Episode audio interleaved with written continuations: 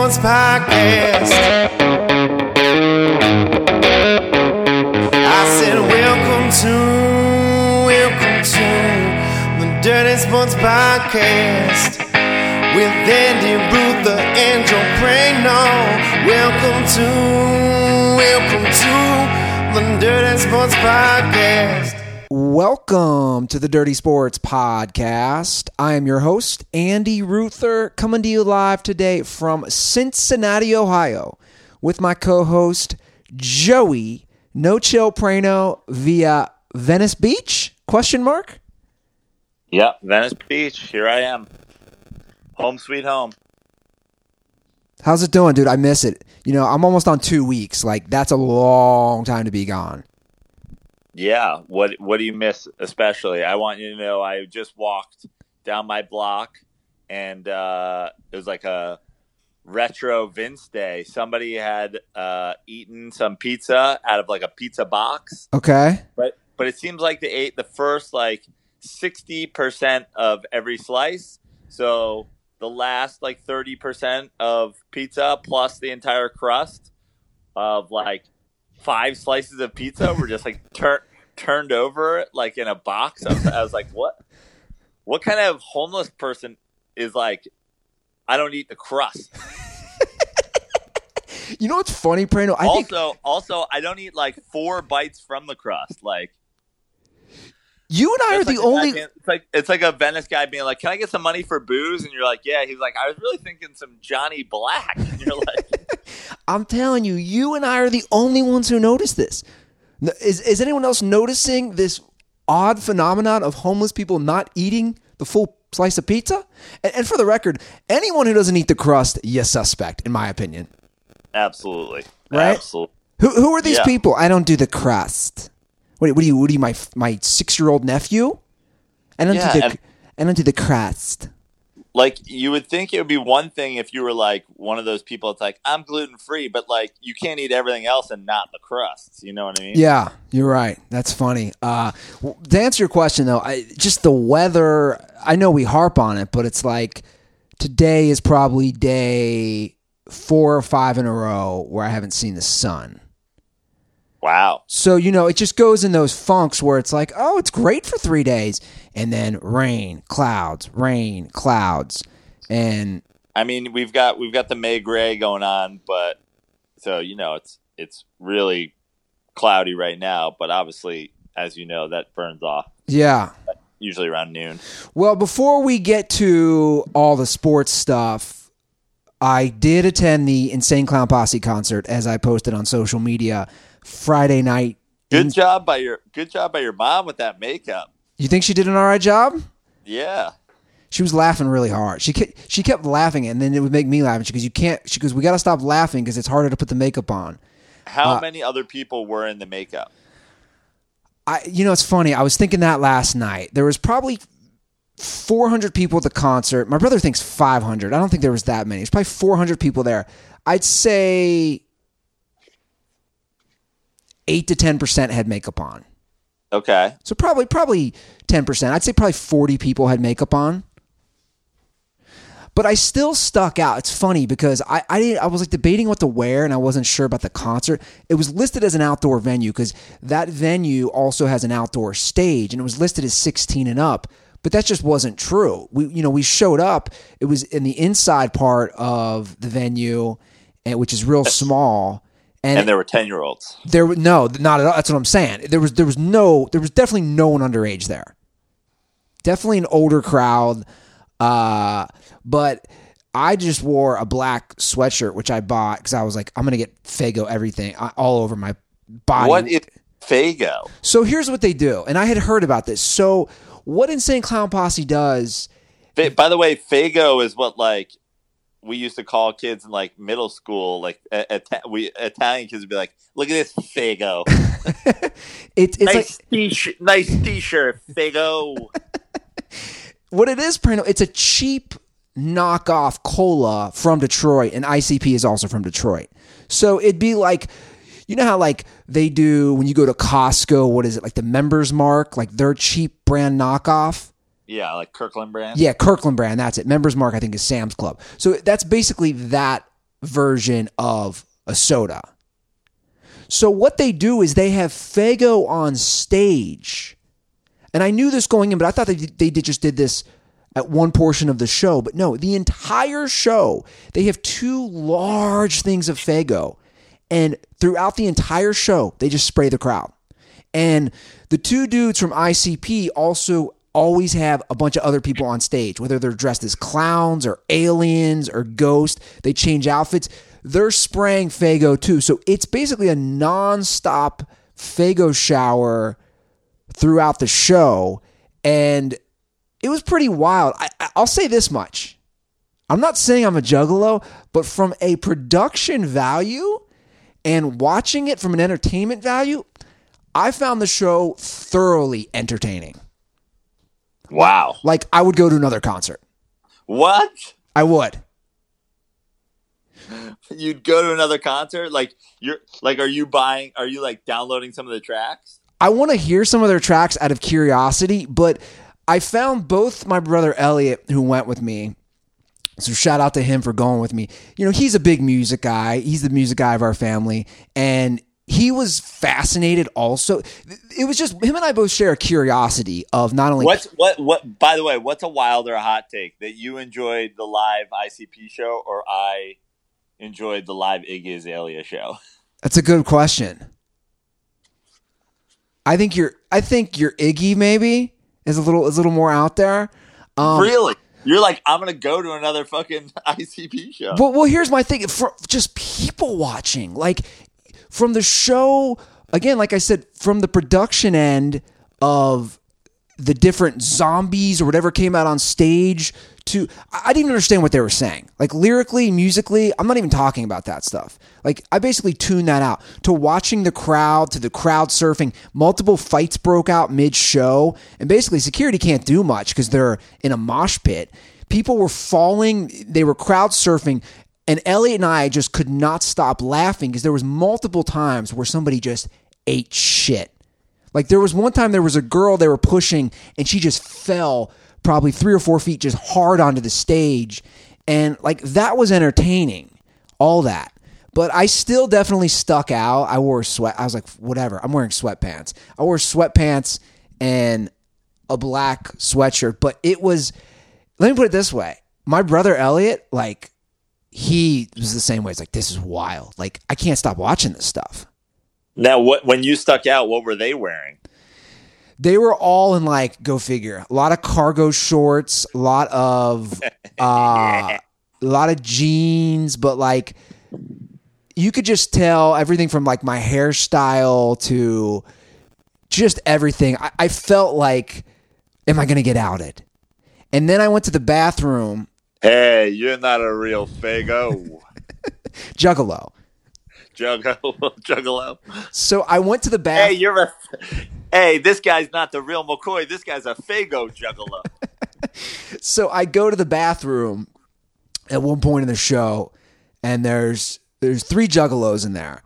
And the one guy's face is all scratched and cut up. And he's like, he's like, that fucking pussy, he scratched me when we got in a scrum. And I'm just listening to him as I'm peeing. And he's like, yeah, what kind of bitch scratches? He's like, when you're when you're in the mosh pit, you punch and fight. He's like, only, he goes, who's got nails that big? And then the guy who's washing his hands, who's not with them, suddenly goes, only reason to have nails that big is to snort cocaine. And they're like, yeah, yeah. And I'm just listening to all this thinking, oh my God, where am I? That's insane. But yeah, we did it. We, we made it happen. And uh, I'll even go this far. Interesting group of girls there, but there were a couple girls who I even said to my brother, like, ah, those aren't bad-looking chicks. Like, there were a couple decent-looking girls at the uh, I C P concert. You're like, hard to tell because she's painted like a sad clown, but I think she might be cute. And my favorite part of it was in the back of the venue outside where everybody was going out to smoke cigarettes was a massive taco truck, too. So that also amused me, seeing juggalos in face paint Uh, walking out uh, to get tacos from a taco truck. Everybody loves tacos. Right? It's universal. Yeah. So anyway, finally, Prano, two years later, uh, I C P concert has been attended. And yes, I, I, I do stand by that. If somebody was like, hey man, you want to go see I C P with me? I'm not saying I'd pay for a ticket. I wouldn't be against going again. Well, you, I think you owe John one, so. Okay. But that, does that make me a juggalo? Uh, I think, I think it's safe to say you're at least a Faygo juggalo. and and I'll go one step further. I kind of enjoyed, because like I was that kid in college when we would do theme parties. I used to love it with my fraternity. When I was our, you're, so- now, you're really start. This is this is like the marathon thing all over again. That you're that you're basically justifying becoming a juggalo. Well, hold on, hold on a second. Let me say my point. Like when I was my social chair, my fraternity, I used to love doing theme parties. I'm like, oh, it's great. People can dress up. Girls love dressing up. They always dress skanky. I kind of enjoyed, I'll be straight up, the face paint. You're a juggalo. There's the, the Andy Ruther is a juggalo. Maybe I'll just embrace it. Yeah, I guess. I guess the fact that I'm going to start listening and checking out some of their music, the curiosity factor is really taking me towards that uh, juggalo realm. Okay, so I'm a quasi. I, I how about this? I'm juggalo curious. Oh my god! I'm just. Can that be on your fucking Hinge bio? Right. Well, look, man, we got tons. Speaking, by the way, speaking of Hinge bios, how funny was that thing Mikey sent us? Oh my god. we we should have, we should read that on an episode sometime. I think I one hundred percent agree with you. Let's read it this week. But uh, I do have some good news, and and knock on wood, I don't want to jinx it.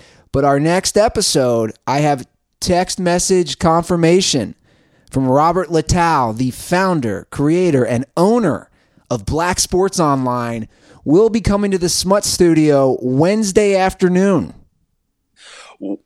So, uh, owner, writer of Black Sports Online agrees to do internet sports podcast being recorded in Venice Beach on Wednesday. Picks and vid. Yes.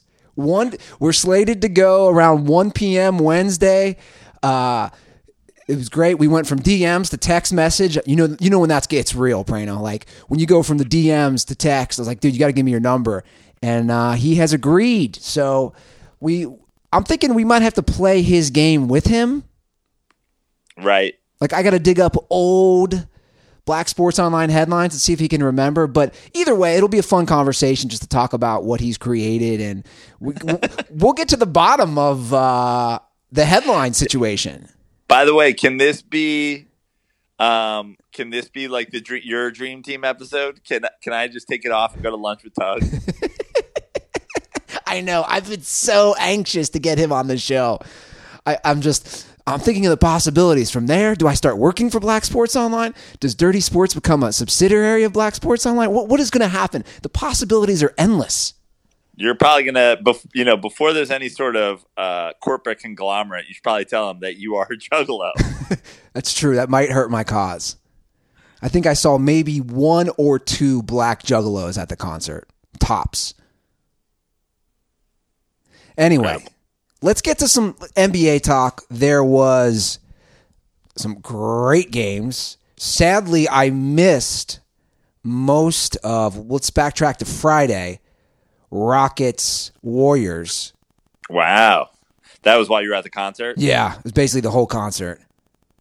Um, I mean, that game, I, honestly, when I was talking to Laz about it on Dirty Sports, and I was talking to Dirty Tug Slides? About it, sorry, Dirty Slides, and talking to Tug about it on Dirty Sports, there was something in the back of my mind that said, like, everybody's kind of counting on, you know, a can the Rockets win in Oracle in a game seven without K D, and just something told me, like, I don't think that they're go- I don't I don't think that they win game six.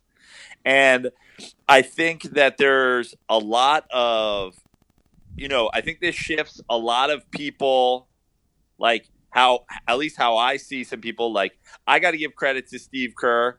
Tug and I talked about it. Steve Kerr definitely, you know, went with some interesting rotations, uh, you know, his lineups that he used without K D, uh, just mixing it up, I thought was very impressive. Um, and the thing about that game that to me is most interesting is it wasn't like a super well played game. It was it was sort of a grinded out game. I mean, Steph doesn't score in the whole first half. Yeah. And all I could think of the whole game, I'm like, ev- this is end of the first quarter. I'm like, this is bad for the Rockets. End of the second quarter. Like, forget Steph not scoring in the whole first half. End of the first half, it's as close as it is. I'm like, this is bad for the Rockets. You guys need to be up twelve points at some point in the third quarter and then try to hang on. Because you know the Warriors are going to make a push. And it it just seemed like one of those games where they just played to their competition. Like that it was going to be a three-point game no matter what. And that's just, I mean, I think that, you know, the Rockets and James Harden and D'Antoni and Chris Paul, I think everybody's got to be a little bit to blame for that. Um, you know, everybody wants to shit on Mike D'Antoni. I'm an unabashed Mike D'Antoni guy. Like what, you know, Steph's scoreless in the first half. You know, K D is out and you know it's going to be a Steph Klay game and both of them don't play great in the first half. It's like, I don't really know what you want him to do from a standpoint of like, defending a Kevin Durant-less Warriors.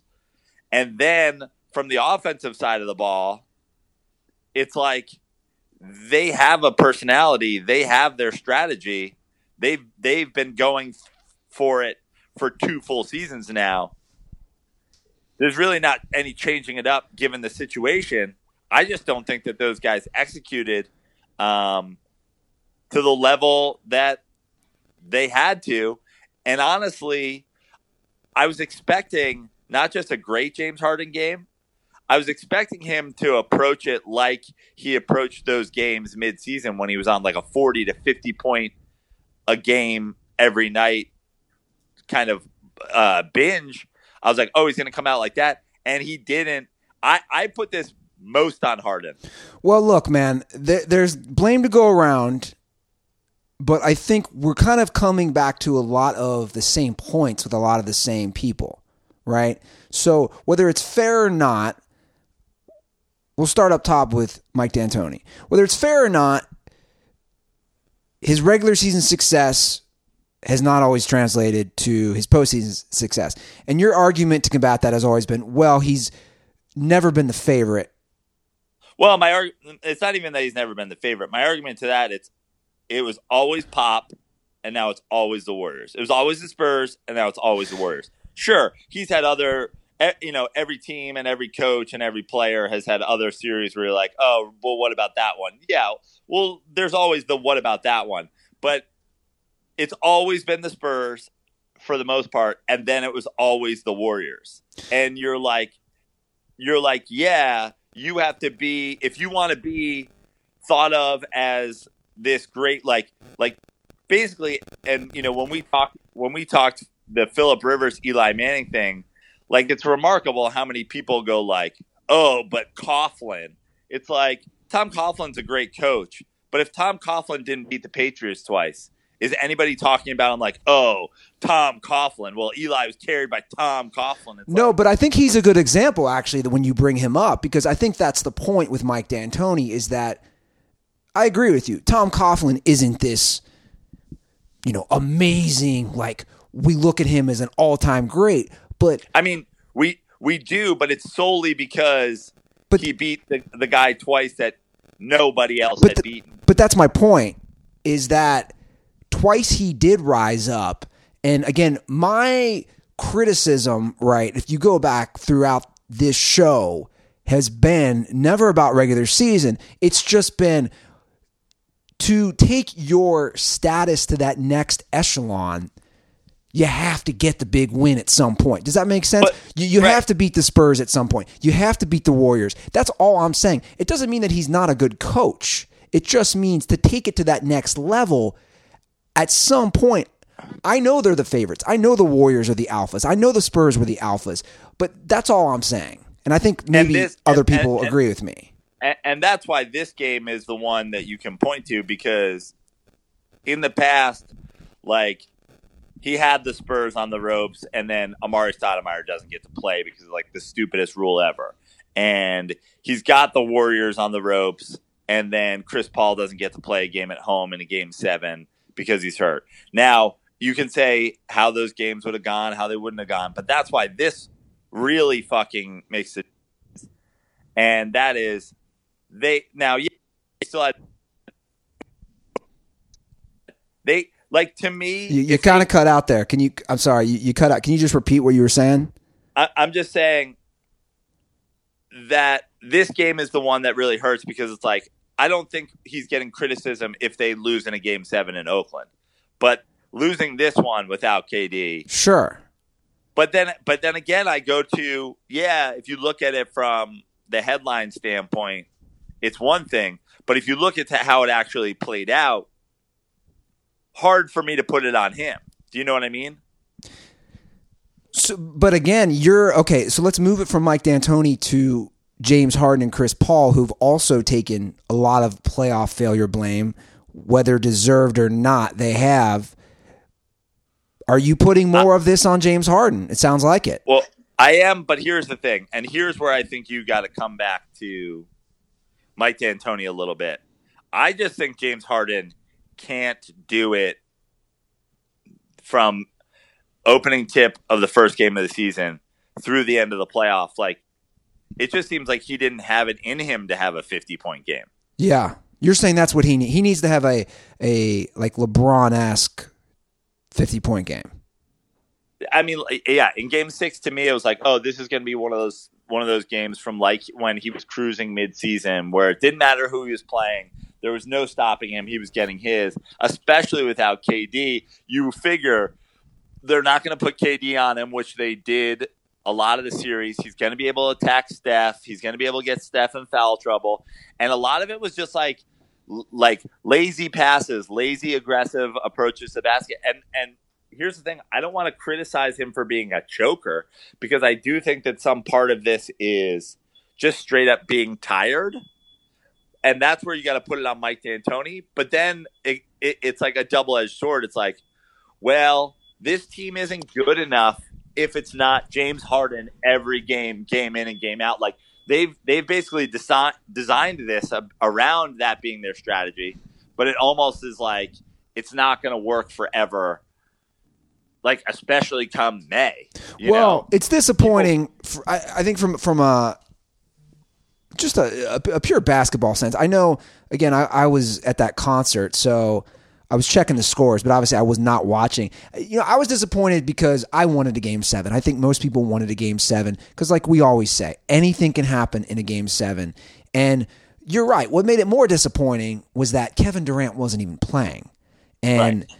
Like you said, I mean, Steph has zero in the first half. Like, like if you hold Steph Curry to zero points in the first half and you're up, It's a, no, it's actually a tie game at half, and yeah. that just does that just doesn't work. Like you said, you got to be up ten points if Steph has zero.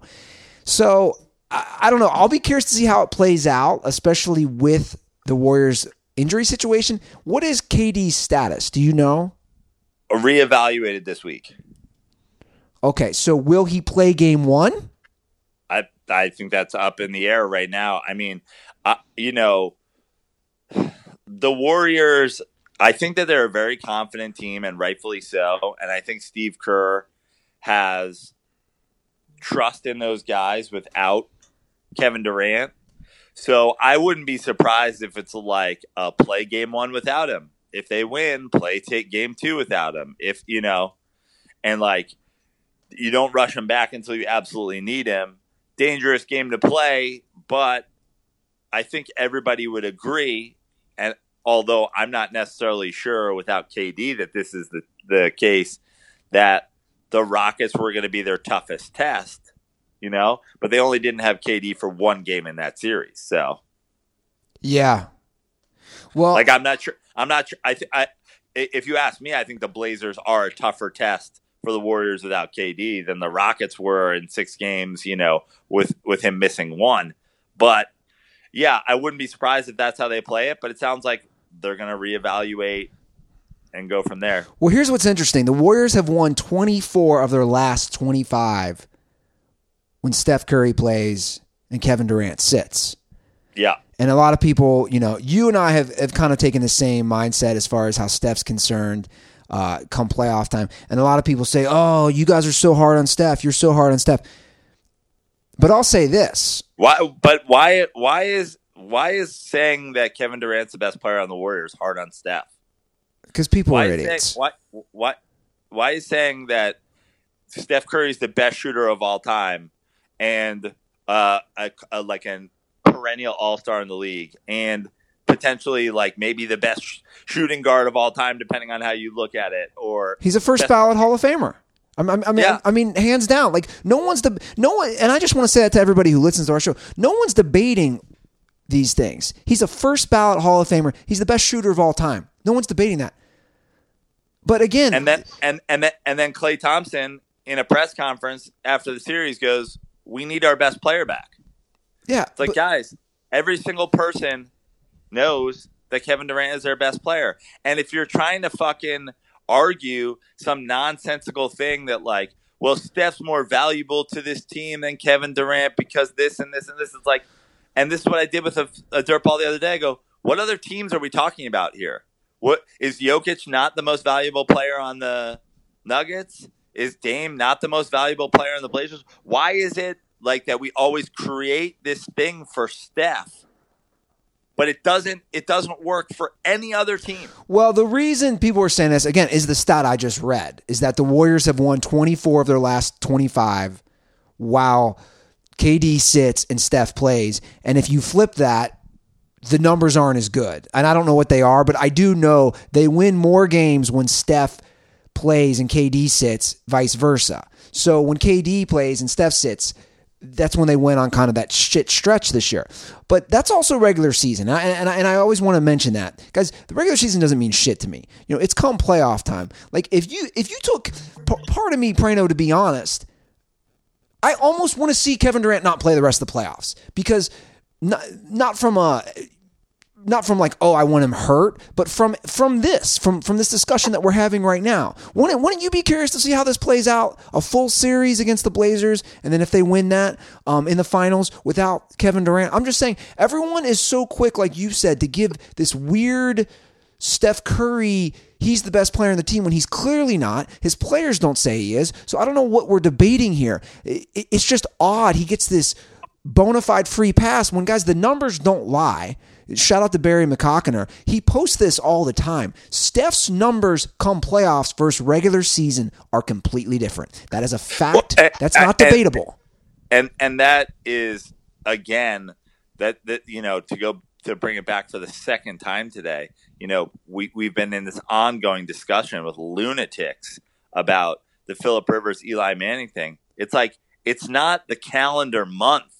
That that and it's not the fact that this is the playoffs and that's the regular season. It's the fact that teams are better. Teams are you're playing all winning playoff quality teams come playoff time, as opposed to half the season when you play dog shit.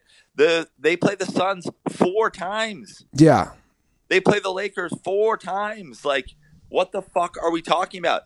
And there are multiple. Just like off the top of my head, there's multiple Steph Curry fifty-point fucking Suns games. Yeah. It's like when the competition steps up, you can say whatever you want. The fact of the matter is, when the competition gets better, Philip Rivers is a fucking choke artist. And when the competition gets better, Steph Curry isn't worlds better than every other player in fucking basketball. Yeah. And and and there's a reason why Kevin Durant has won the last two finals M V Ps. Again, this is proving it. When the competition gets as tough as it can in the highest level, the N B A finals, when it gets to the zero point zero zero zero one percent of the teams remaining, these are who are playing the best. And, and I don't understand why that's so difficult for people to understand. And It, it, look, it's it's just it's arguing with, again, flat earthers and people who who want to ignore facts and these things. But aren't you curious, to kind of go back to my point? Is there some curiosity from your vantage point, Prano, of if no K D plays, to see how this series would play out? Sure, I would love to. I'd love to see that, but I also like, you know, I, I at this point I become a Warriors hater because the just the people uh, again, like I said in the episode with I did with Tug, like that was the grossest series to watch for me when it comes to the whining and the complaining on both sides. Yeah, and I think I think Steph is a low key first ballot whiner. Uh, Draymond is they're going to name the bitch ass Hall of Fame. Uh, they're going to name it the Draymond Green bitch ass Hall of Fame. You know, you know what Draymond is? I figured it out, especially after listening to your episode with Tug. Great job, by the way. Tug Tug slid in nicely. You guys hammered it out, even though I will debate some of the things that you said. Not, don't want to get into that. Uh, that I vetoed hockey vehemently. That's that's up for debate, Mister Joe Prano. But I don't want to get into that right now. You know what Draymond reminds me of? And I remember back in the day, I want to say it was maybe on MySpace, Nick Swartzen did a great sketch about this because I know we can all relate to this. Draymond is the guy that you play pickup basketball with. And I know I, I can name the kid that I played with on the playground as a kid. The kid who hacks the shit out of you, like literally rapes you on the court and then's like, that's not a foul. Like that's what Draymond is. Do you know what I'm talking yeah. about? Like the guy yeah. who just tackles you. It's like, what, what? That's not a foul. You're like, dude, do you not understand the rules of the game? That's Draymond Green. And, and then when they get touched, they fucking fall over and they die. Yeah. Well, look, we got, we got. But, the, but go ahead. To go, to, to go back to what you were saying, like, I also kind of want to see this Warriors team just lose with everybody. Yeah, I gotcha. Because that's the that's the fucking the like. I mean, look at Warriors fans. Warriors fans are still hanging on to the one-game Draymond Green suspension after he spent three rounds kicking people in the dick. Yeah. He came back. He played game six. He played game seven. They lost both of them. And they're like, well, if it wasn't – it's like, guys, get the absolute fuck out of here. Sure. So no. I, I honestly don't – like, yes – it would be great. I'd love to see everybody. I'd love to see all the Steph slurpers um, watch, you know, a Bucks Warriors finals or even this Western Conference without K D.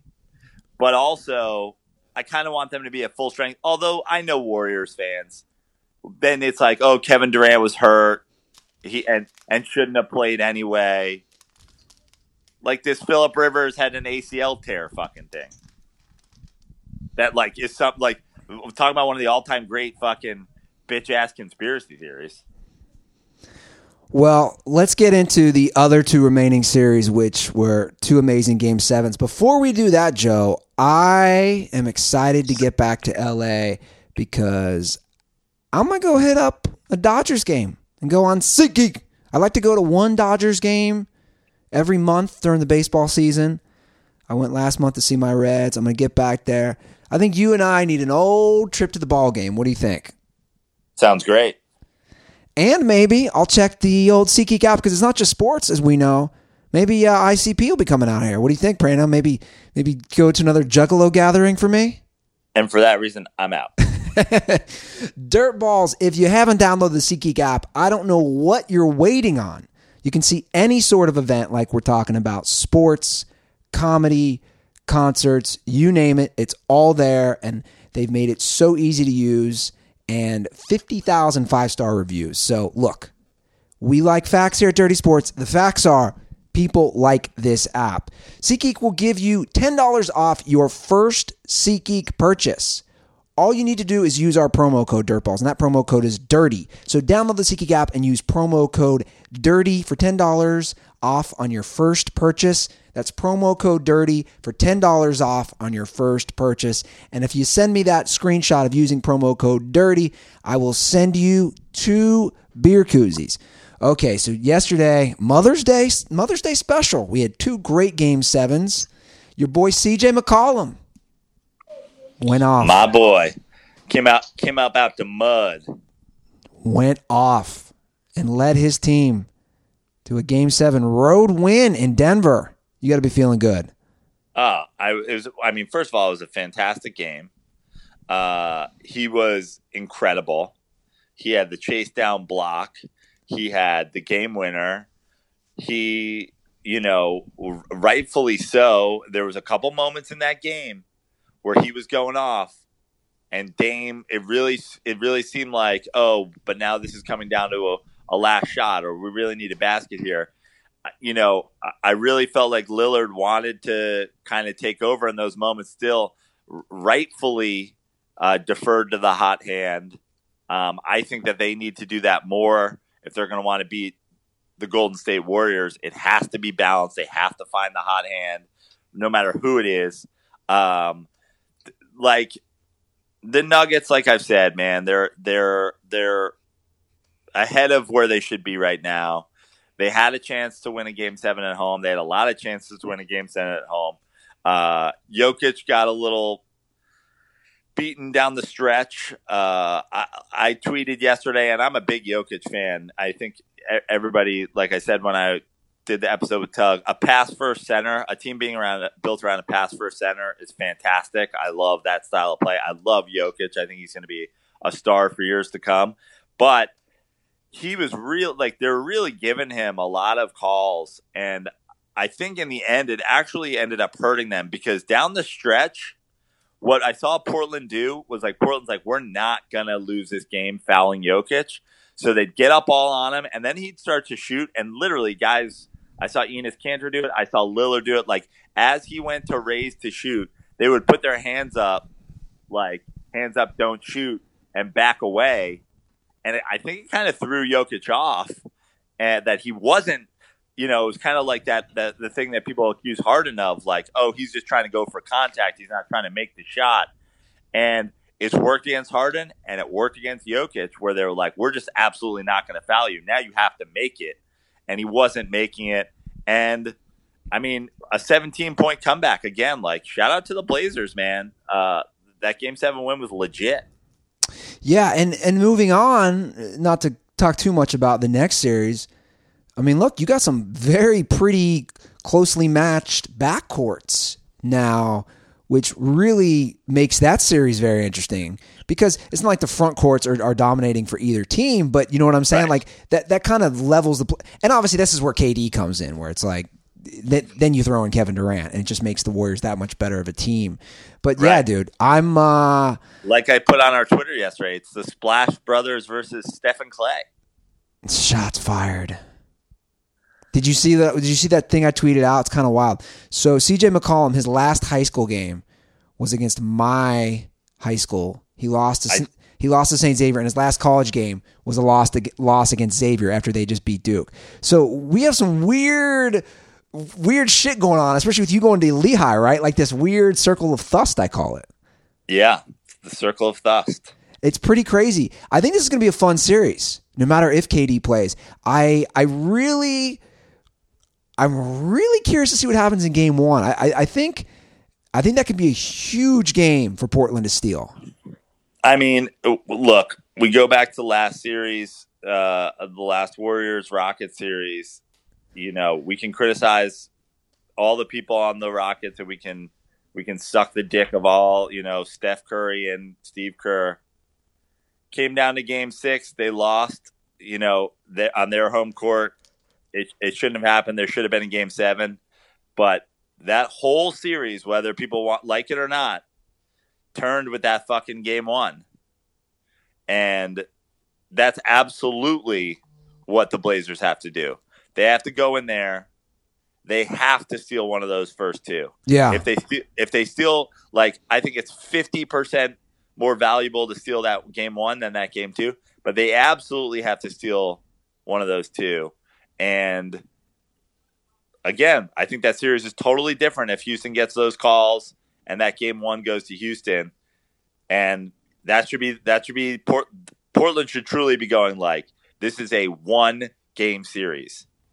What's wild about yesterday's game is if you told me that Damian Lillard would be three of seventeen for thirteen points, I'd say no way in hell do they stand a chance to win. But because of C J McCollum, they did. And and and some good bench contributions. You know, guys like Evan Turner really showed up to, to really help the team effort. Yeah, and Hood got hurt down the stretch. Yeah. And, you know, that, that was – he's been great for them. Um, but – yeah, man, C J McCollum. And then we had back-to-back great games. Kawhi and the Raptors on a game-winning shot. What a game. What a fun game to watch. Oh, God, I have so many, so many questions, though, for Philly and Philly fans and the Philly coaching staff. I just, you know, I thought about our episode, Prano, last week of who is the guy on the Sixers? And the whole game I'm watching, I'm saying to myself, okay, this is going to come down to the end, right? Who's the guy? Who's going to be the guy who's going to take the shot? And in my opinion, they didn't really know. Now, Jimmy Butler made that great layup to tie the game, but they, for some reason, and, and Greg Anthony, I thought, kept making a great point during the game, said, why are they not going through Embiid? He doesn't even have to score. I thought he kept saying, put him on the block. Why are they not going through Embiid? And they didn't, and I just felt like that game was a microcosm of the Sixers season. Yeah, they, look, Embiid, we you said it before, Embiid has to be the man. It's like, we go back to this, you know, who's the most valuable player, who's the best player on every team. Who's the best player on the 76ers, skill-wise, is Joel Embiid. Who's their most important player? Joel Embiid. Who's their most valuable player? Joel Embiid. And yet, whether it be the way that they're running their offense or the way that other guys need shots or the way he disappears, he doesn't do that. He's not their most valuable player and their most important player consistently. Well, I sh- sorry, I should say he is their most valuable and he is their most important, but he's not their best player consistently. And that's that's entirely the problem with the 76ers.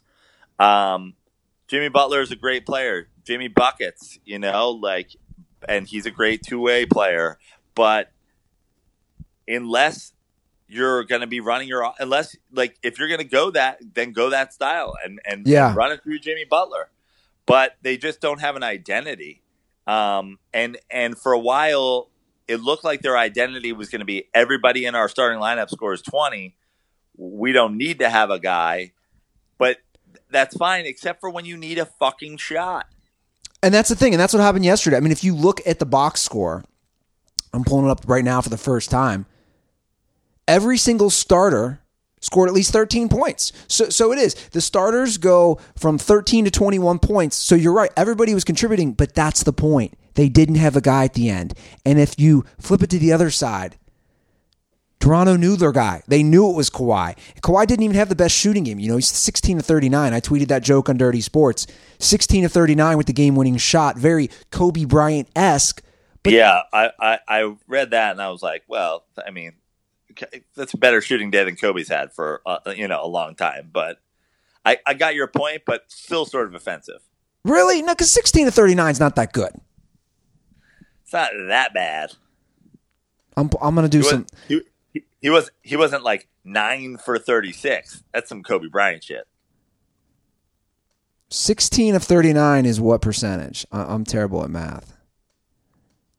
It's forty one. I mean, it's close, yeah, it's I just did. Four, it's forty one percent. Forty percent. It's forty one percent. That's Kobe Bryant-esque. That's around Kobe Bryant's career percentage, I, I bet. But but my point is this: they knew their guy, and they got some contributions. You know, Serge Ibaka had a great game. Serge Ibaka, I would argue, basically saved that game for them. The the. contributions he was doing, not just scoring, but playing defense, and huge, absolutely huge off the bench.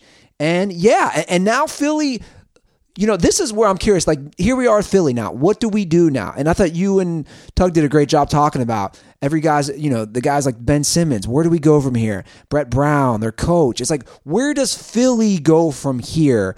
Because while they have all the talent, and they had a stacked lineup, a much I mean, better but, lineup. But J- J.J. Redick's a free agent. Tobias Harris is a free agent.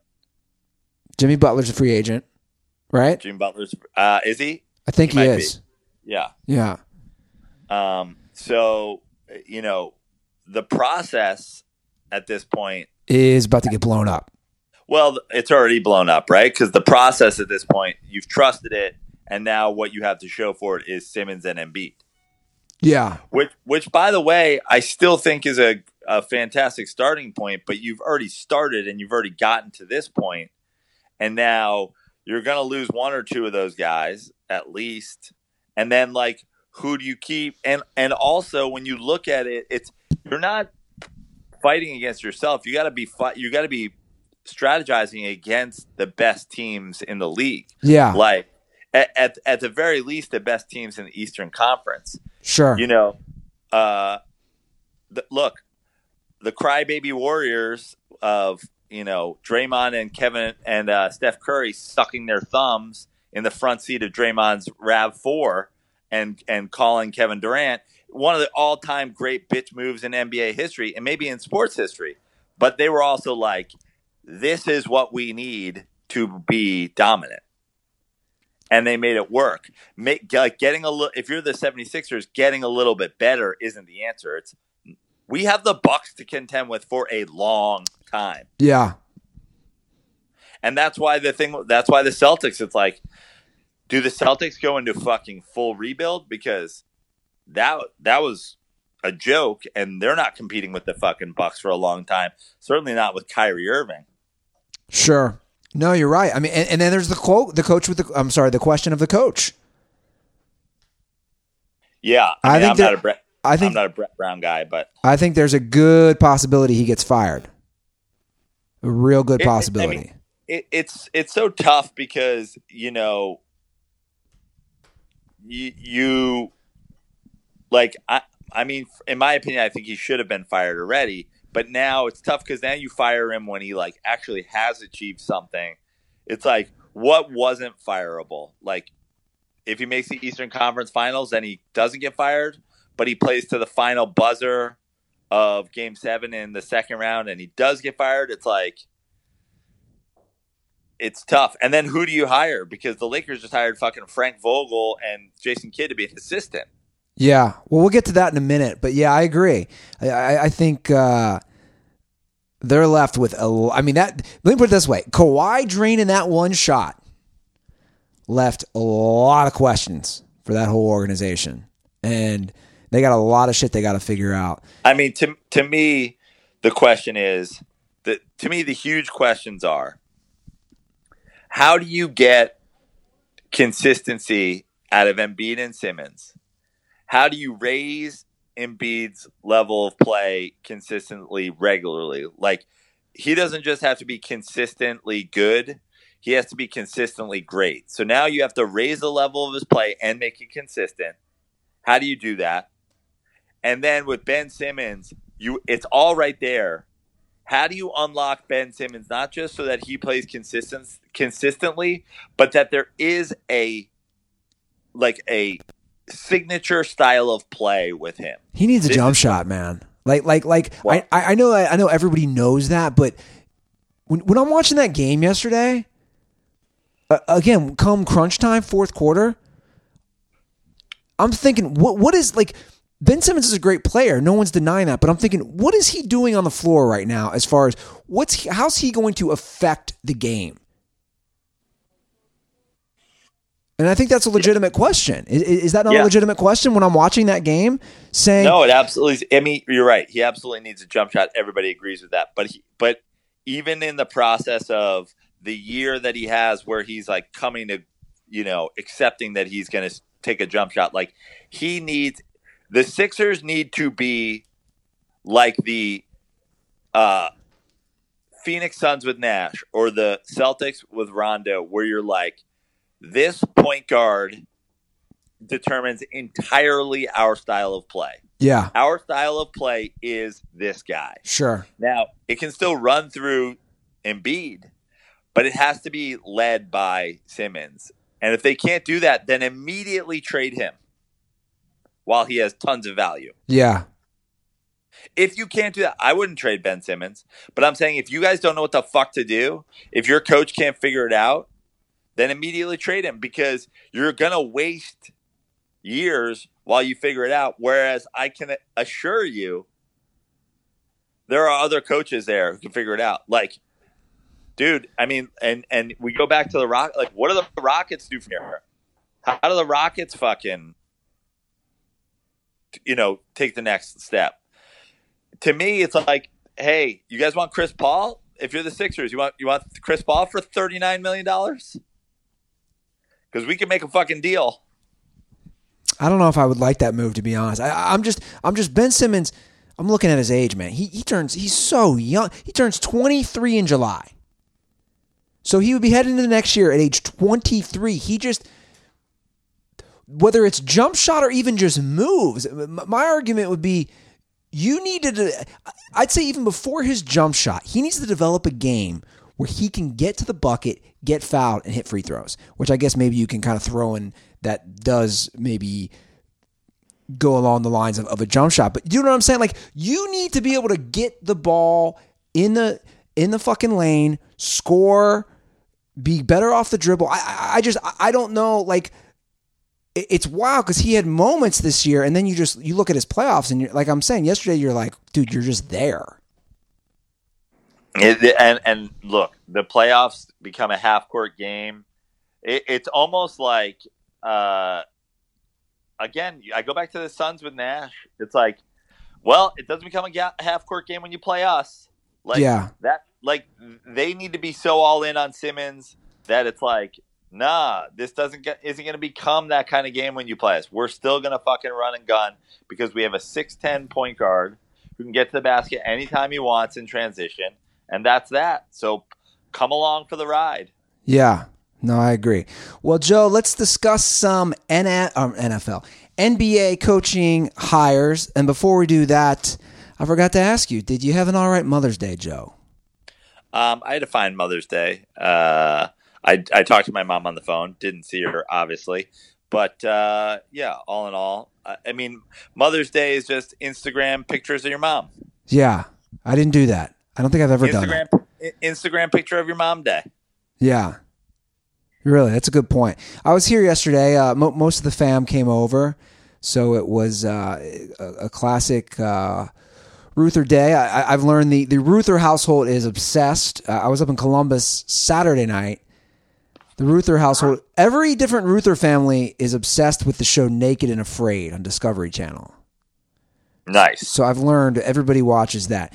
But we did celebrate Mother's Day, and people were having a few drinks. And I, luckily, I brought home some Faygo. I did not bring home any Faygo. I brought home some of that Cheers, right? Oh, nice.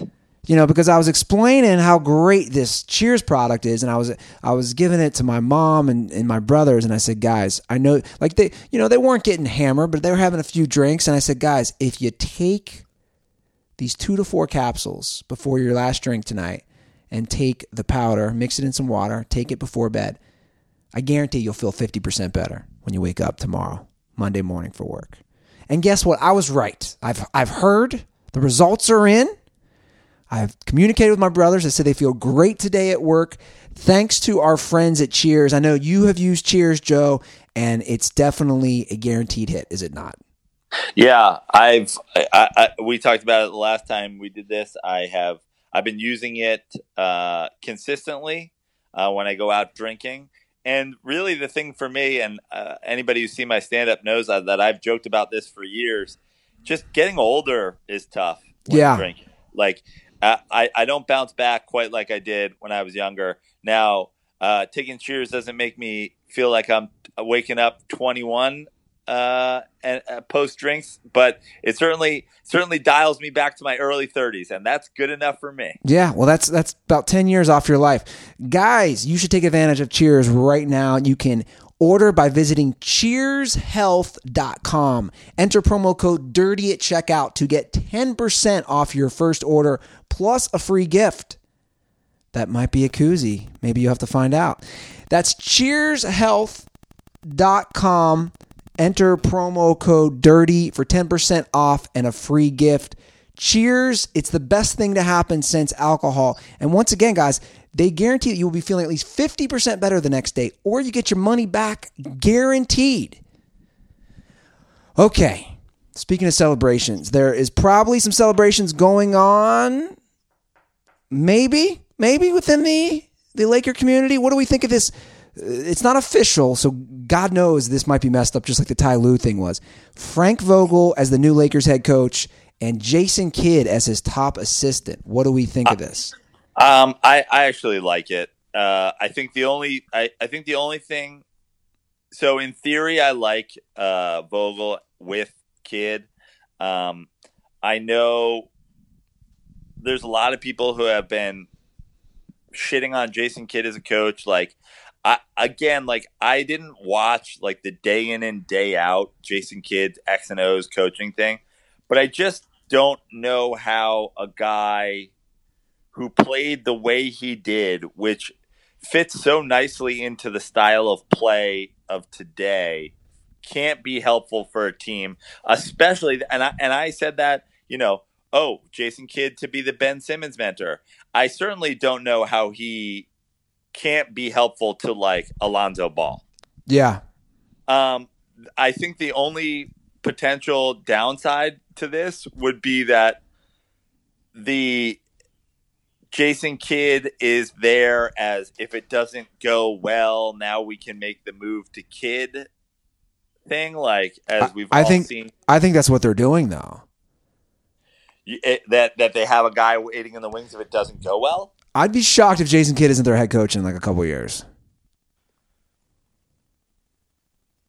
Dude, I why just, hire? Why hire? Why hire Vogel then? Like, why isn't? I agree. I agree. I dude, at this point, I just don't trust what the Lakers organization is doing. It's, it's been just I, a, a debacle. I like, I like Vogel as a hire more than I like Kidd, but I, I find it weird that they. I find it weird that they were hired together, and I find it weird that they that Jason Kidd was going to be an assistant no matter who got hired. Yeah, I agree. That it's it's an interesting scenario. I think people forget Frank Vogel was very successful with the Pacers. I mean, he was he was taking the definitely outmanned Pacers teams to game sevens against those LeBron, Dwayne Wade, Chris Bosh Heat teams. Yeah. I mean, he got, you know, for all intents and purposes, I would say he got the most out of his players. I mean, when he had guys like Roy Hibbert performing well. Yeah. Um, no, I, that's the thing. I like, I like the Vogel. I like, look, certainly given the, the sort of coaching uh, search carousel that they went through, I like, I, I like this better than Ty Lue. I agree. I think they might have, in a weird, odd way, the... I, I like it better than Monty Williams. I do, too. I, I think the ineptitude of the Lakers organization might have, in a way, kind of worked itself out to where they they fall into this Frank Vogel thing. It's just, it, it all comes down to LeBron, let's be honest. Is LeBron going to get along with him? Because we all know how it plays out. If LeBron doesn't get along with the coach, if they don't see eye to eye, then it's just a recipe for disaster. And I saw something, and I completely disagree with this, and I, and I couldn't believe it. You know, I was reading up on it, different websites, different articles on the Frank Vogel hire, and I was reading the article that E S P N had with Brian Windhorst, number one uh, LeBron. Uh, is he the number one LeBron slurper? Does, does he does he still live in LeBron's garage? I know we said this like a year ago. I'm still, yeah, I think I think he does. Did he follow him from Cleveland to uh, Brentwood in Los Angeles? Yeah. Brian Windhorst, in his article about the Frank Vogel hire, said something along these lines, that there's no way LeBron had anything to do with this hire or wasn't. It's just like, dude, come on. Uh, so here's the thing with LeBron. And like, the there's LeBron- there's no way. There's no way. There is no way the Lakers hire this guy without talking to LeBron. There's just no way. Right. I mean, I agree with you. And and here's the thing about the LeBron. The LeBron coach killer thing is like, it's one of the great all-time conspiracy theory cover-ups, if I've ever fucking heard one. How come every other team and every other organization, whenever they have a star player slash coach battle, how come we always get the the sometimes just blatant, you know, shit talking of each other in the press? Sometimes we get like the shadowy shit talking for the press. Everybody wants to say LeBron's run this coach and that coach. How come we never hear any even rumblings about Kobe? Once, one time that LeBron disliked a coach. Yeah. Ever. And honestly, to me, if anything, LeBron James has hurt himself by being overly supportive of bad coaches. Yeah, you have me thinking about Kobe, about all the different coaches Kobe had. But but I'm saying every time it was like Kobe, every time it was basically any star player where we're here. Dude, I mean, we're talking about Kawhi Pop. We straight up knew Kawhi hated Pop and Pop hated Kawhi. Yeah. These, these are two guys who don't fucking talk about shit. Yeah. We've ne- we never heard word one that Mike Brown and LeBron didn't get along, that Ty Lue and LeBron didn't get along, that David Blatt, not once, ever. So, uh, again, th- this is what I say to the people who go, are you telling me, if you're the LeBron James hater, are you telling me that LeBron James, the most popular, the most media-covered athlete in the world, he's the one that somehow has made it so there's no leaks in his organization as to like who he likes and who he doesn't like? I I, I honestly think that LeBron James, yeah, I'm sure the Lakers asked him. And I have a feeling LeBron James said, like, hire who you think is right for the job. Yeah. And again, he, you know, he used to battle against this guy. So I think he sees the success, or you would hope so, that he had with Indiana. Now, it didn't work out in Orlando. But again, yeah, and I mean, who has worked out in Orlando? I was just going to say that. It's not like many people have had success down there. So I like it. Hopefully the Lakers improve. It's good for the N B A when the Lakers are good, in my opinion. It's, it's good for the N B A when the, the Knicks are good. I mean, these these big cities that have, have been dog shit for years now, I, I think need to improve and get better. I, I personally agree with you. I like. Can we, can, can we talk about how the worst human beings alive are the people that were at the Lakers rally? Oh, my God. I, do we even want to call that a rally? Just like seventeen-year-old douche bros. Like, honestly, I thought Yankee fans were the worst, but like millennial Lakers fans. Oh, the, the worst. worst. They're the worst. Dude, I watched that. I was watching. So Complex Sports had a lot of clips up, and I was, I was, you know, perusing through the clips. You're exactly right. It was like, you know what it was? It was like the millennial. It was the Twitter version of the kid who has Kobe Bryant as his avatar, who's nineteen, who has no sense of history, who's never watched games, who watches the Bleacher Report highlights. He was the kid down there holding up a, a, a sign.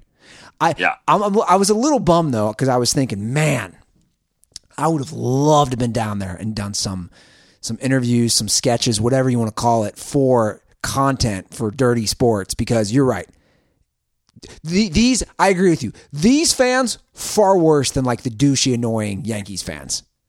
Because they, Because they're like, they were ten years old when the fucking Lakers won, and they have they like they didn't understand basketball at the time. They still don't understand basketball. They fucking love Kobe Bryant. It's just such a sad, pathetic group of like clueless fucking idiots.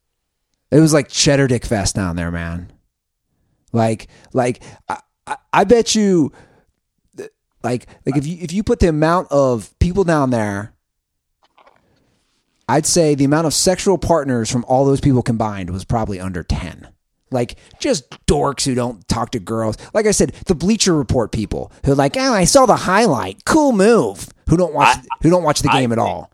I, w- I would think on average, each of those guys has less has had less sexual experiences in their life than Kobe Bryant has championships on teams that he was the best player on. So I'm putting I'm putting the over under on at one and a half or zero, depending on whether or not you're a Pau Gasol truther. I mean, how many people showed up? That there was like a hundred people there. Nobody showed up. Yeah, that's the most L A thing too. We're gonna protest. No one shows up. No one cares. Yeah.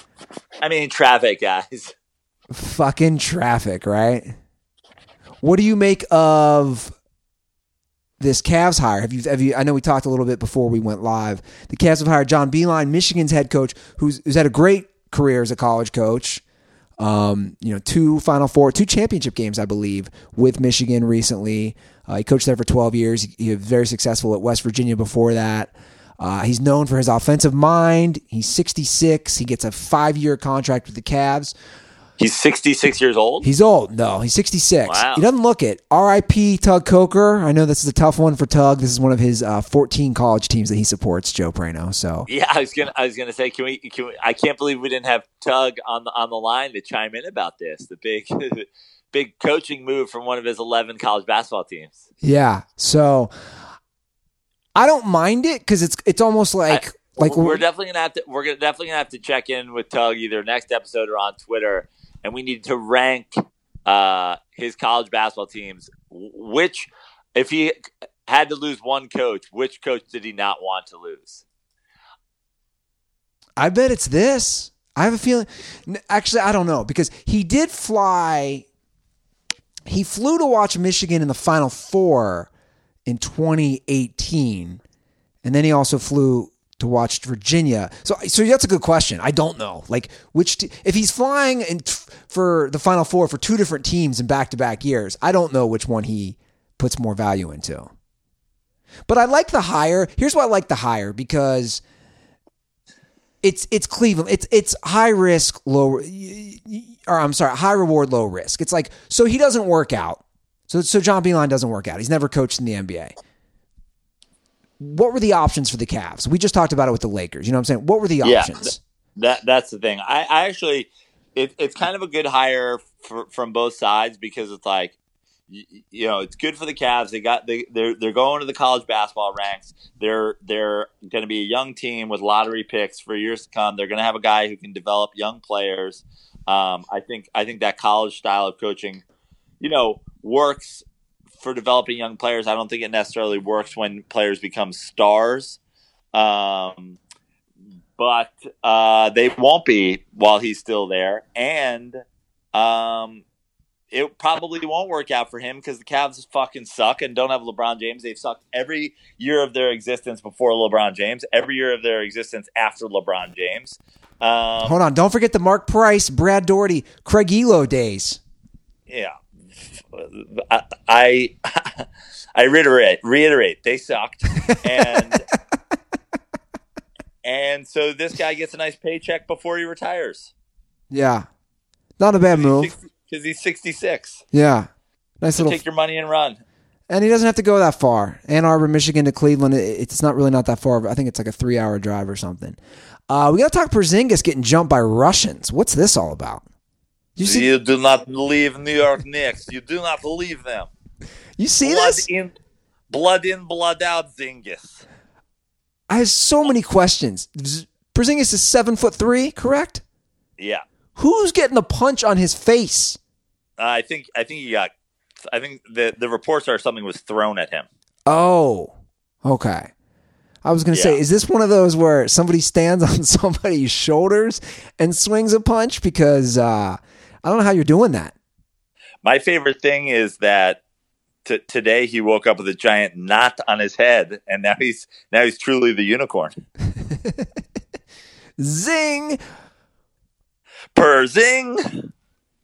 Um, yeah, it's wild. Like people are people are saying that. First of all, there are Russian. There's you know, there's a lot of Russian uh, folks in New York, so I, I mean. I guess that is plausible that like Russians were mad that he left the Knicks, but I'm also like, I don't know. Like I'm just about the most passionate Knicks fan there are. I'm not fighting Porzingis over it. Yeah. Also, also he got traded. Like I would have liked to, I would have rather hear like some guy fucking, you know, glassed him in the head because they don't like that he rapes girls. I was going to say w- reading the story, it was saying the Dallas Mavericks will look into the matter. I'm thinking, what about that whole rape matter? Did you guys not look into that? Like, are we still, did we just forget the whole rape thing? Yeah. I don't know. Uh, but T- tough, like, honestly, tough go of it for Porzingis lately. I, I'm such a big Porzingis fan. Um, but man, it, it, it like the, the hits literally just keep on coming. Yeah. And, and to be honest, what are you doing in Latvia? I know it's your home, but come on, bro. There's a reason. There's a reason you left. Like, does anybody want to go back to Latvia? That's where this happened, right?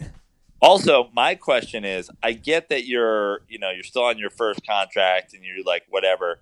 So maybe you can't afford twenty-four seven security in New York, but like, what does Latvian security cost?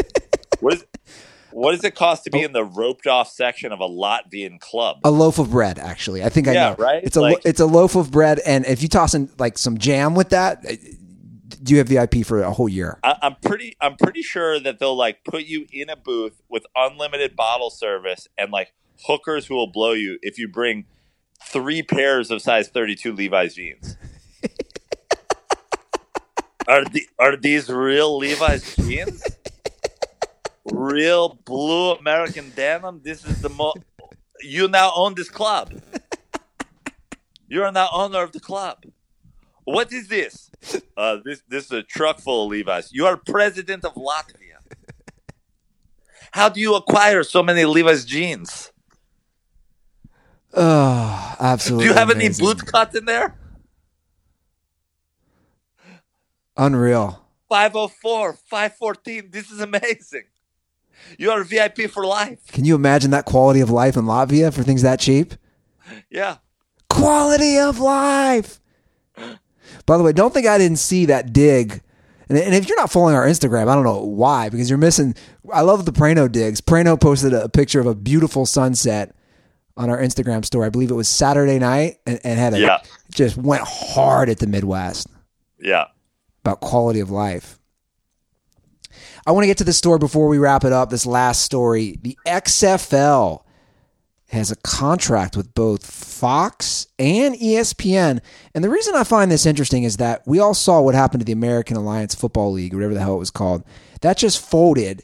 So it's surprising to me, and I know we love football, but they announced the deal last Monday that both E S P N and Fox will start televising games that will be on everything from A B C, Fox, E S P N, E S P N two, F S one, F S two.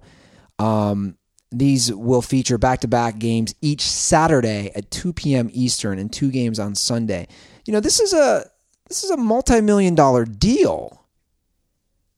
What, yeah. What, is this going to work? Like, I'm I'm still going to say no. It's not going to work. Uh, look. I, what what are you putting? I'm just saying the A A F did not last one full season. Does the X F L, which debuts next February, February twenty twenty, will it last one season? Yes, it'll last one season. I, I, I'm going over one, under three. I was going to say, where are we setting the over under at? Yeah, I'm going. I'm setting the over under at two full. Two full. I'm going to say under. A season and a half. There, there's I mean, there's think, only eight teams right now. It's Dallas, Houston, L A, New York, Saint Louis, Seattle, Tampa Bay, and D C. And look, of all those cities, every single one of them has a goddamn N F L team except for Saint Louis. Yeah. I, I, I'm just I'm just curious who the fans are. That's what I'm saying. So I just named seven cities that already have teams. Who's that? Who's that guy living in New York who's like, yeah, I don't like the Giants, I don't like the Jets, but I like the uh, the you know the New York. Whatever the fuck they're called, like, like who? I mean, I, who are they I, I attracting? Mean, I, th- I think they're counting on it being the people. I think they're counting on juggalos. That's what they need. They needed. They no, needed. I, yeah, I think they're counting on the the football obsessed. Like, I actually saw tweets this weekend about like, uh, N B A gross. Bring back football. Who are these people? I, I'm pre- I, I I don't want to trash the wrong person, but I, I think one of those t- one, a tweet along that line might have come from like the nonstop uh, Philip Rivers slurper that we saw. Oh, really? Yeah. I, I mean, I just don't get it. Like, like you and Tug, I thought made a great point last episode because I agree. I don't have to watch all the, like take hockey for example. I've actually watched a fair amount since I got home. Again, there's nothing to do out here. I've watched a fair amount of N H L playoffs. I caught my old man. I was shocked by that. I walked downstairs the other day. I caught Walt watching playoffs, and he said he enjoys it. So my point is this. I don't understand hockey. I don't watch it that much, but I can enjoy it. You know, Joe, I can enjoy going to the horse track. I can enjoy these different things. I, that's why I don't understand this person who's like, love the N F L, hate basketball. You're like, at, at, they're at, all sports. At our, our boy at hey underscore Zach, basketball sucks. Bring back football. This these are the people that the X F L is targeting. The people at the X F L is targeting people who just want to watch football all the time. They love their trucks. They love the fucking N F L. They love college football. Honestly, I tend to find that the people who love football and only football aren't really much of sports fans. Like, they don't understand a lot of sport. They just like know their team, which is like why, which is why, surprise, surprise, the the, the our great Philip Rivers defender who just like who who like just doesn't believe that like. Uh, it's blow. I'm I'm still blown away that there are people. There are people. We've dealt with multiple people this weekend. They don't believe in the idea of clutch. It's wild. They don't believe in the idea of clutch. It's like these are the people the X F L is going for. The same people that were hyped for the A A F for one week, and they're going to try to keep them by being X F L extreme cheerleaders on fire with pyrotechnics and everybody standing the, for the anthem because God is good, guns are good, trucks are good, football is good. America. Okay, here's another good one for you. More, who will a combined more people watch the combined, the whole first season of the X F L next year when it debuts? So I don't know how many games, but there's eight teams. Maybe they play each other once. So will they watch the whole first season combined number of viewers versus the final episode of Game of Thrones?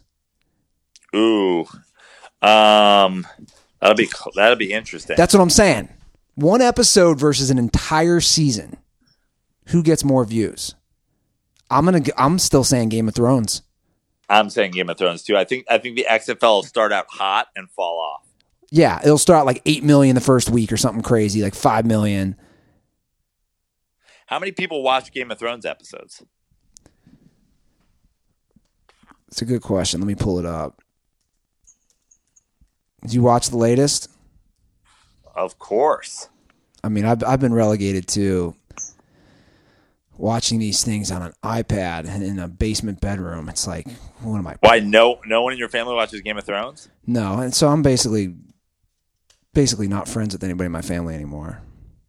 Okay, so this is so oh, this is the de- the debut of this season. This is the first thing that came up. The debut of this season was seventeen point four million. Wow. So that was the debut of this. See, H- see H B O is still it's it's still a premier cable network. You know what I mean? It's still a pay for. It's still a subscription based. Uh, I might go X F L, but like one one thing's for sure. Like, how about this one? It what will be higher? All of the viewers for as long as the X F L lasts in its second coming, or one Super Bowl viewing. Oh, I mean, that's that's easy, right? Yeah, I mean, you'd think so. I mean, one hundred eighty million people watch a Super Bowl. Yeah. Yeah, it's one hundred eighty million. I don't know. I know. My my my, uh, my mindset has been has been affected by Game of Thrones. I'm not going to do any spoilers, but last night's episode got me thinking a lot today, Prano. What? But how so? Eh, just just how they're how they're writing the series at this point, but but I'm also not overly critical. I I, I see the tweet and I got, I got off pretty quickly. I watched the episode, I scoured Twitter, and then probably five minutes in, I said, "What am I doing?" It's just everyone is so critical. It's it's to me, it's the person. There's no here. Here's the here's the crossover. The person who hides behind the Kobe Bryant picture and is uh so critical of someone in the N B A. Is the person who hides behind the dragon A V I and is critical of the writing. And I and I and I, and, and we can be critical to a degree, but I always want to say this. Guys, it's not an easy job. This season has been this show has been going on for eight seasons. It's a wonderful show. It's well written. I like the storylines. I like the arcs. So these people who just bitch and moan, just shut up and enjoy the damn show. Enjoy it for what it is. Oh, it's a, it's it's it gets built up so much that these things, they take a life of their own, and no one knows how to end it. And that's just that's just become like a thing, like the the disappointing like last season, last few episodes of the show, because these shows do it where they just. I actually kind of almost prefer the old style thing where we just did it until it sucked and then we just like let it go. I mean, remember how critical people were of the final Seinfeld? Oh my God, it got destroyed. The final Sopranos, the final Lost, the final Breaking Bad. Well, I don't remember the Breaking Bad one. I remember Sopranos got a lot of criticism, which again, it didn't bother me. I like the ambiguity of it, how they left it. Does I, I, does, I thought does he get whacked? Doesn't he? What happened? You know. I, I mean, I thought the final Sopranos was fantastic, and I I stay people. It, it some, something that keeps coming up in a question to me, and I keep replying the same way. People keep going uh, Breaking Bad or Game of Thrones, to which I reply Sopranos. Yeah. So that's a, I, and I and I I'd be that'd be tough to argue. I love Sopranos was a great series. Yeah. Okay, but we're talking we're we're going off on tangents, Joe. It is uh it's time to wrap up this episode. I am happy. I will be back next uh what's it called? Next episode with our guy Robert Littell from Black Sports Online. So that will be podcast when- host Andy Ruther returns from Cincinnati to west coast of Los Angeles, specifically Venice Beach, invites me to Smut Shack to record podcast picks and vid. Anything you want to push right now? No, just go to joe prano dot com, follow me on Instagram, follow me on Twitter, and uh, yeah, I think that's it. Cool. Uh, yeah, follow us at The Dirty Sports. Guys, really follow us on Instagram. I, I just want to make a quick, I know you're sick of hearing it, but I tw- I hadn't done this in forever, Joe, and this just shows. I tweeted out a link to my Instagram the night I was going as a juggalo, and I said, if you want to follow along the stories, follow me on Instagram. The amount of dirt balls that suddenly just followed me on Instagram was bl- like blew my mind. Like, who followed me on Twitter? Like, guys, if yeah. if you listen to Joe and I, do us a favor. Follow him at Joe Prano. Follow me at Andy Ruther. Takes two seconds. And if you want some beer koozies, drop an iTunes review. Leave your Twitter handle in the iTunes review. We uh, we we, we got some interesting ones the, the last couple days, which I, I was just cracking up at on the iTunes reviews. Uh, just one that just made me laugh. I sent it to Cutter. I'll read it here quickly. The title says, makes fun of people with special needs, one out of five stars. I was on Twitter, and one of the co-hosts called someone fully special needs. Needless to say, that is not okay. And I sent it to Cutter, and he goes, was that you or Prano? And I go, I have no clue. I go, but that's so funny. It's It was me. I was arguing uh, with somebody. What was he arguing about? Oh, he was he was on Kyrie is a fantastic player still, and the Knicks should want him. And I was like, wow. And then I actually did something. I was like, I wonder... I wonder if this guy being a Knicks fan is just like the world's most clueless Knicks fan. And so I put his name into the search and I put Melo, and it's just like hundreds of Melo defending tweets. And I was like, I put your name and Melo into the search bar to see if you were fully a special needs Knicks fan. And turn and it turns out you are. Yeah, that makes sense because this this review was left four days ago. That's yeah. right. That's right around when that series ended. That's so funny. And thank you. Also, also, also, I'll say to that, anybody out there, like special needs is like that's that, the, can mean, that can mean a million different things. You're you're in this guy's case, he has special needs. He needs somebody to explain basketball to him. Yeah, that is, that is the special need that he needs. There's also a good chance that if you understand basketball this poorly, you probably also have this special need of somebody feeding you um, blended food so that you don't choke to death. And the truth but, is that that's not a derogatory term. Special needs is the politically correct term to use nowadays. Right. It, it's yeah, it's ridiculous. Like the, the like the the the like sad like I you know I'm offended. Like, I didn't say, like, p- people, I, I find it more offensive when people try to take that and take retarded and take special needs and make it about being handicapped. Yeah. Speaking of special now, needs, not to cut you off, our, our our system is finally shitting out. It's making a buzzing. So let's wrap this up. All right. Well, our system has special needs right now. That, it doesn't mean that has like muscular dystrophy. Yeah. It just means it's uh, giving me problems. Okay, Dirtballs. Thanks for listening to the episode. Once again, we'll be live on YouTube, and that will be Thursday's episode on audio with Robert Latow from Black Sports Online.